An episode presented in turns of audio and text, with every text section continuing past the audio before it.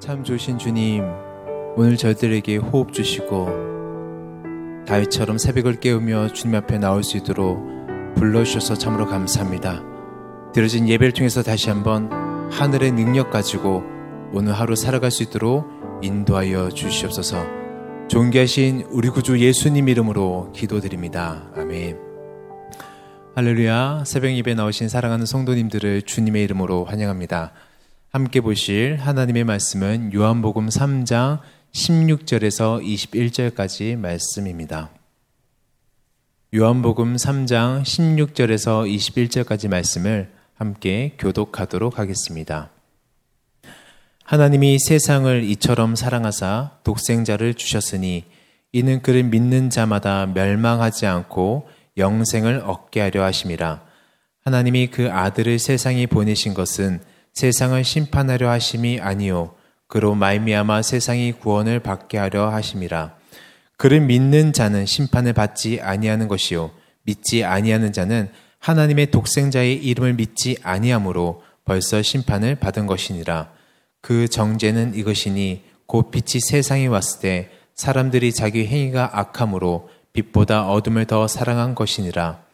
악을 행하는 자마다 빛을 미워하여 빛으로 오지 아니하나니 이는 그 행위가 드러날까 함이요 진리를 따르는 자는 빛으로 오나니 이는 그 행위가 하나님 안에서 행한 것임을 나타내려 함이라 하시니라 아멘.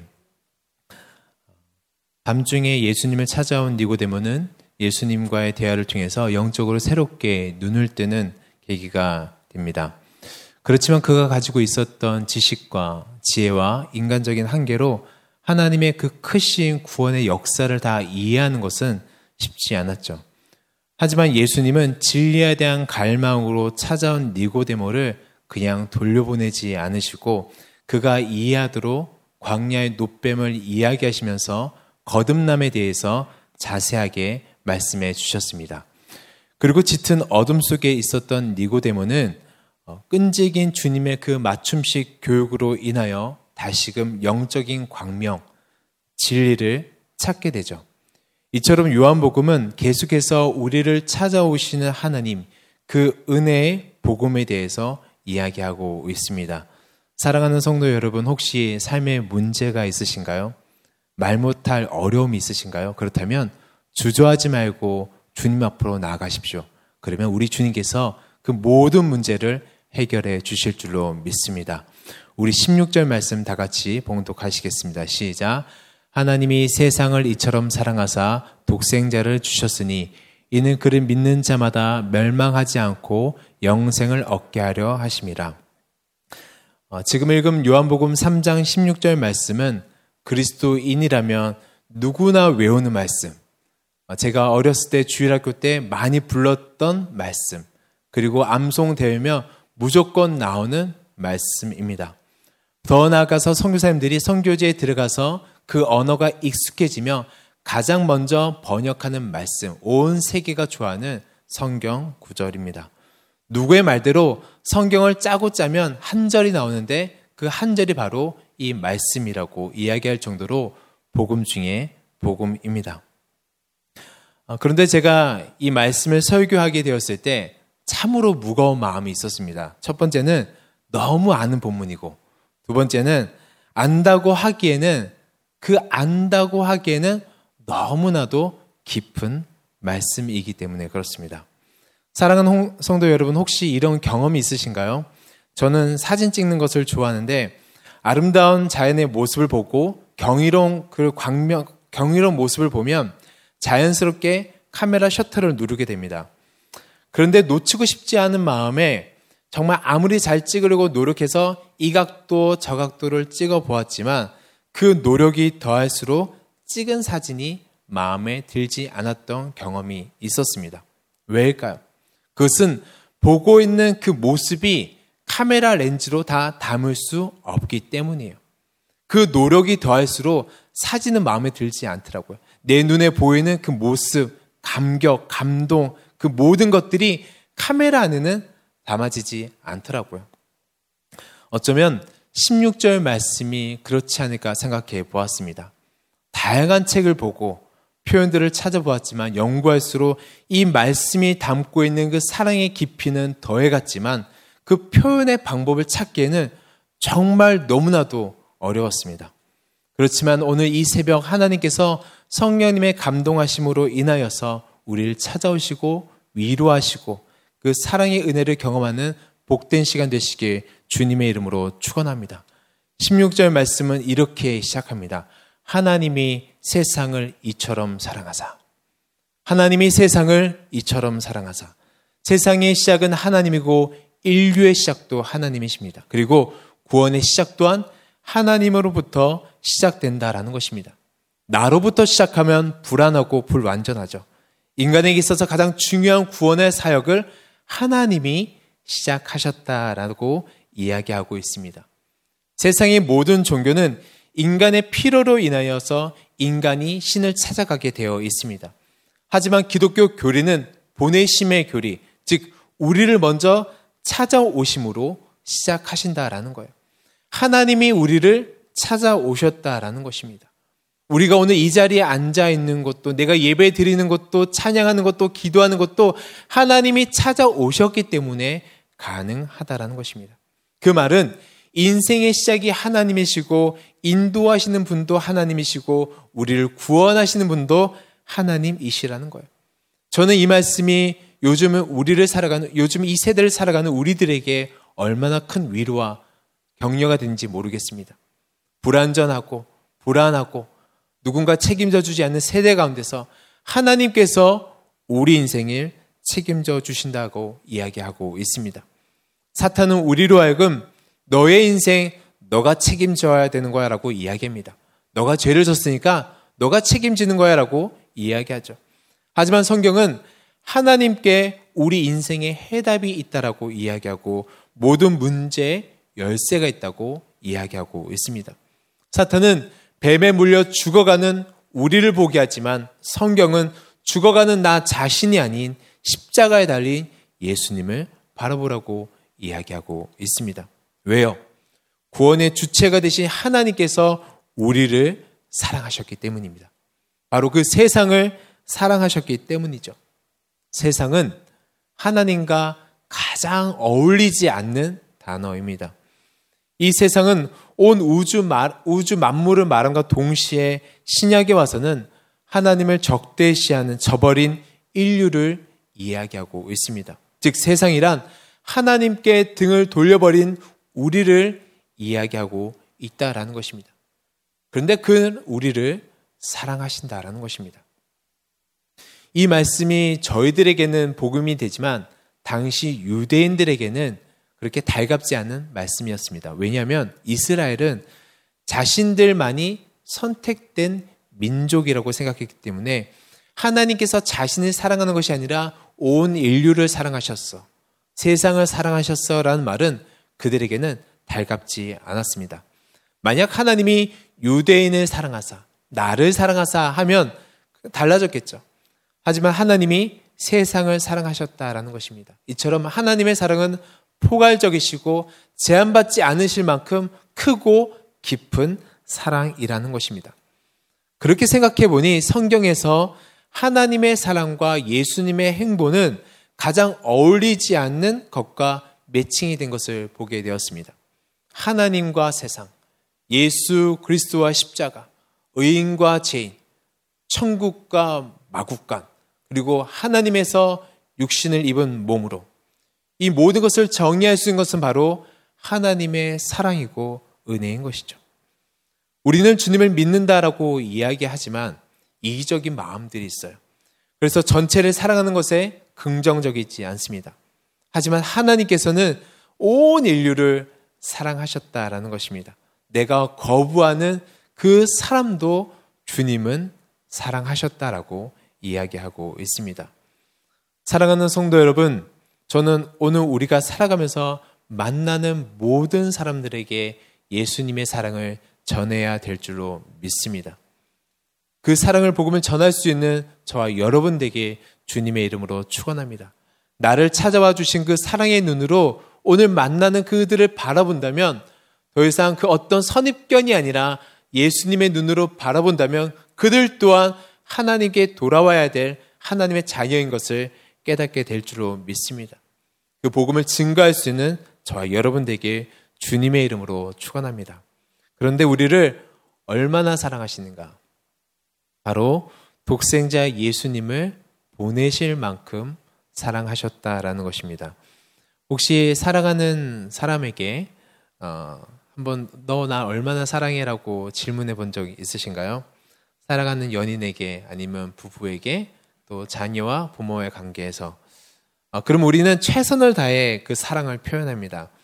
제가 제 딸에게 가끔 물어봐요. 이렇게 잠자기 직전에 경진아 아빠 얼마나 사랑해? 그럼 경진이가 이만큼 사랑해 그래요. 그럼 제가 팔이 이만하니까 이만큼 사랑해 그래요. 그럼 제가 어, 거기서 멈추지 않고 정말 그 정도 그래요. 그럼 얘가 고민하다가 이만큼 사랑해 그래요. 근데 거기서 멈추지 않습니다. 그 정도? 그럼 얘가 고민에 빠집니다. 그리고 어느 순간 그 아이가 표현하지 않고 그 눈에 눈물이 맺힙니다. 왜 눈물이 맺힐까요? 이 아빠가 도대체 왜 그런가, 오늘따라. 아니에요. 더 이상 그 사랑을 표현할 방법이 없는 거예요. 이 아이는 이게 최선인 거예요. 그래서 이만큼 사랑하기가 최선인데 아빠는 그래? 그 정도? 그러니까 눈물이 맺히는 거예요. 우리 하나님도 마찬가지시죠. 우리를 사랑하는데 인간이 가진 한계적 단어와 표현으로 인하여서 그 사랑을 다 표현할 수가 없는 거예요. 그래서 그 사랑을 표현했는데 어떻게 표현하는가 독생자를 보내셨다라고 우리들에게 이야기하고 있습니다. 여기서 독생자는 단순한 외아들이 아니라 특별한 존재, 유일무이한 존재, 그 무엇과도 대처할 수 없는 존재를 말하는데 바로 하나님께 있어서 예수 그리스도를 이야기하는 것입니다. 그리고 그 예수 그리스도를 우리에게 보내심으로 하나님의 사랑을 증명하셨다라는 것입니다.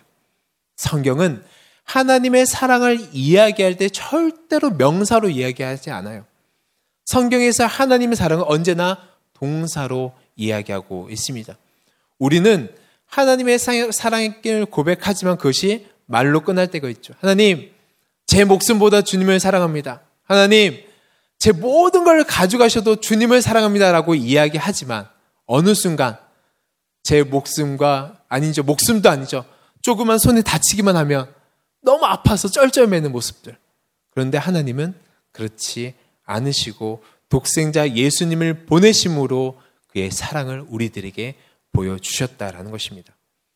아브라함에게 이삭을 바치라고 하신 하나님은 아브라함이 아들을 죽이기 직전에 그만 여기까지 알았어. 내가 너의 사랑을 받았어 하고 멈추셨습니다. 그런데 하나님은 그 아들을 십자가 앞에서 멈추지 않으셨습니다.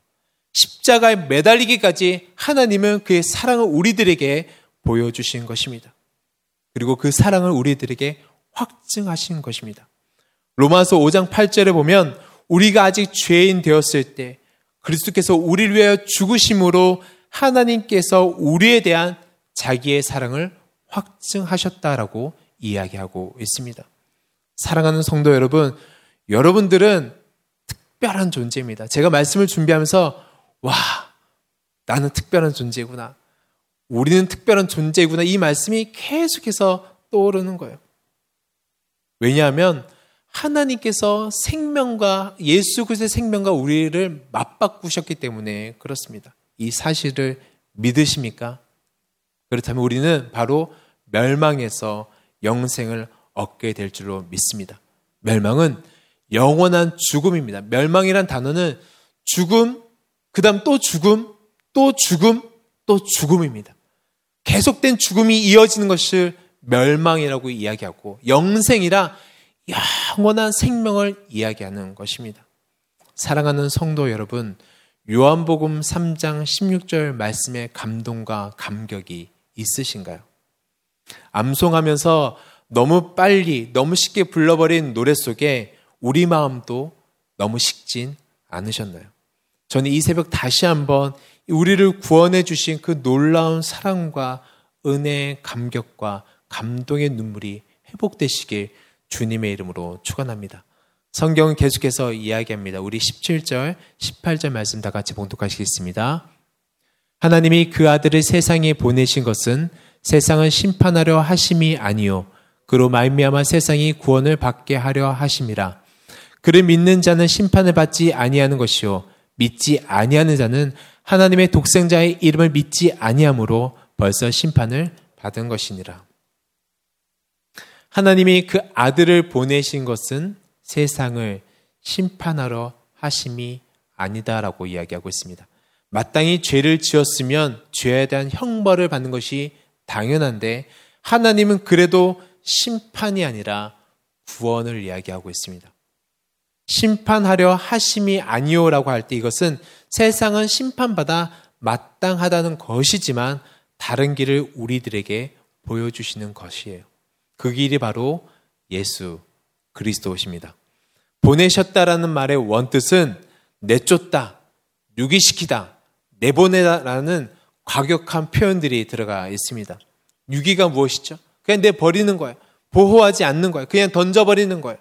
하나님은 우리의 구원을 위해서 예수님을 이 세상으로 유기시키는 것입니다. 그냥 던지신 것입니다. 그리고 우리를 선택하신 것입니다.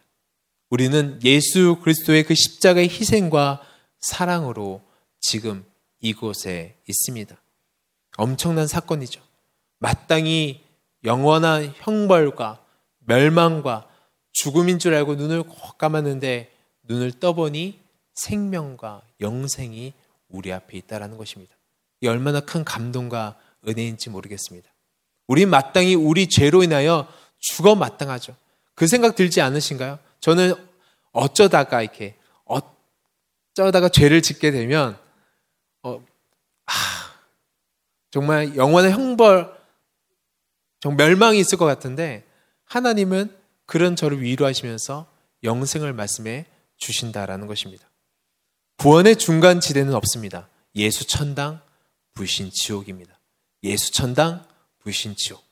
예수님 믿으면 영원한 생명을 누리게 되지만 그렇지 않으면 멸망이요 심판을 받게 된다는 것입니다. 성경이 무섭게 심판에 대해서 멸망을 이야기하는 것은 내가 너를 무조건 심판할 거야 라고 이야기하는 것이 아니라 제발 돌아와 달라는 하나님의 마음인 것입니다. 이 말을 듣지 않으니 다른 말을 같이 이야기하면서 설득하시는 거예요. 그런데 우리는 무서운 심판에만 집중하고 있죠.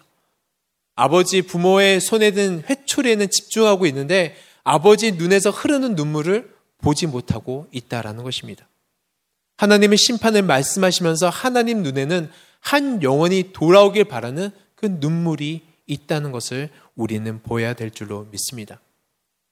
하나님의 독생자의 이름을 믿지 않는 것그 자체가 심판이라는 것입니다. 왜냐하면 그 안에는 생명이 없기 때문에 불안하고 불만이 가득하죠. 독생자의 이름이 무엇인가 바로 예수. 바로 여호와는 구원이시다. 즉 나의 구원이 하나님께 있음을 인정하는 것입니다. 그의 삶 속에서 계속해서 절망 가운데 들어갈 수밖에 없지만 예수의 이름을 부르는 순간 우리는 소망 되신 그 주님 앞에서 구원받을 줄로 믿습니다. 오늘 우리가 그 부르는 예수의 이름, 그 능력 되신 그 이름을 경험하는 복된 날 되시길 주님의 이름으로 축원합니다.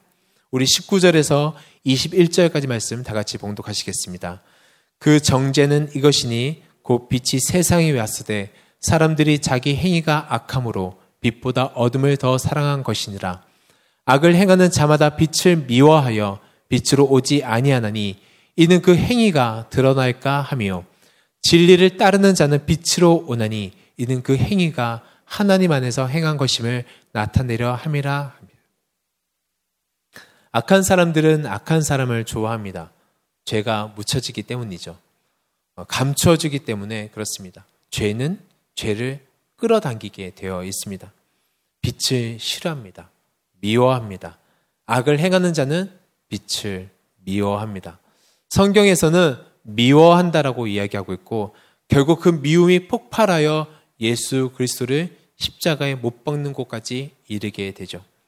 하지만 21절에 보면 진리로 행하는 자는 빛 가운데로 나옵니다. 그래서 우리는 감사해야 합니다. 오늘 이 빛 가운데로 오신 사랑하는 성도 여러분, 회개할 수 있다라는 것, 기도할 수 있다라는 것, 감사할 수 있다라는 것, 찬양할 수 있다라는 것, 말씀 앞에 우리의 마음을 내려놓을 수 있다라는 것 자체가 빛 가운데로 나오는 것입니다. 생명은 감추어지지 않습니다. 빛은 감추어지지 않아요. 여러분 해보세요. 빛이 있고 어둠으로 감추려고 노력해 보시고 노력해 보세요. 절대 감추어지지 않아요. 생명도 감추어지지 않습니다. 오늘 우리가 이곳에 있다라는 것만으로 우리는 구원받은 성도입니다. 할렐루야. 여러분은 구원받은 하나님의 성도인 것입니다. 그리고 우리가 하나님 뜻 가운데로 행할 때 우리의 삶은 빛이 될 줄로 믿습니다. 왜요? 빛 가운데로 행하기 때문에. 하지만 우리가 때로는 넘어질 때도 있어요. 언제나 완전할 수는 없고 넘어질 때도 있죠. 그렇다고 해서 하나님께서 바로 징벌, 멸망 말씀하시는 것은 아닙니다. 그렇지만 우리가 빛 가운데로 나올 때 다시금 위로해 주십니다.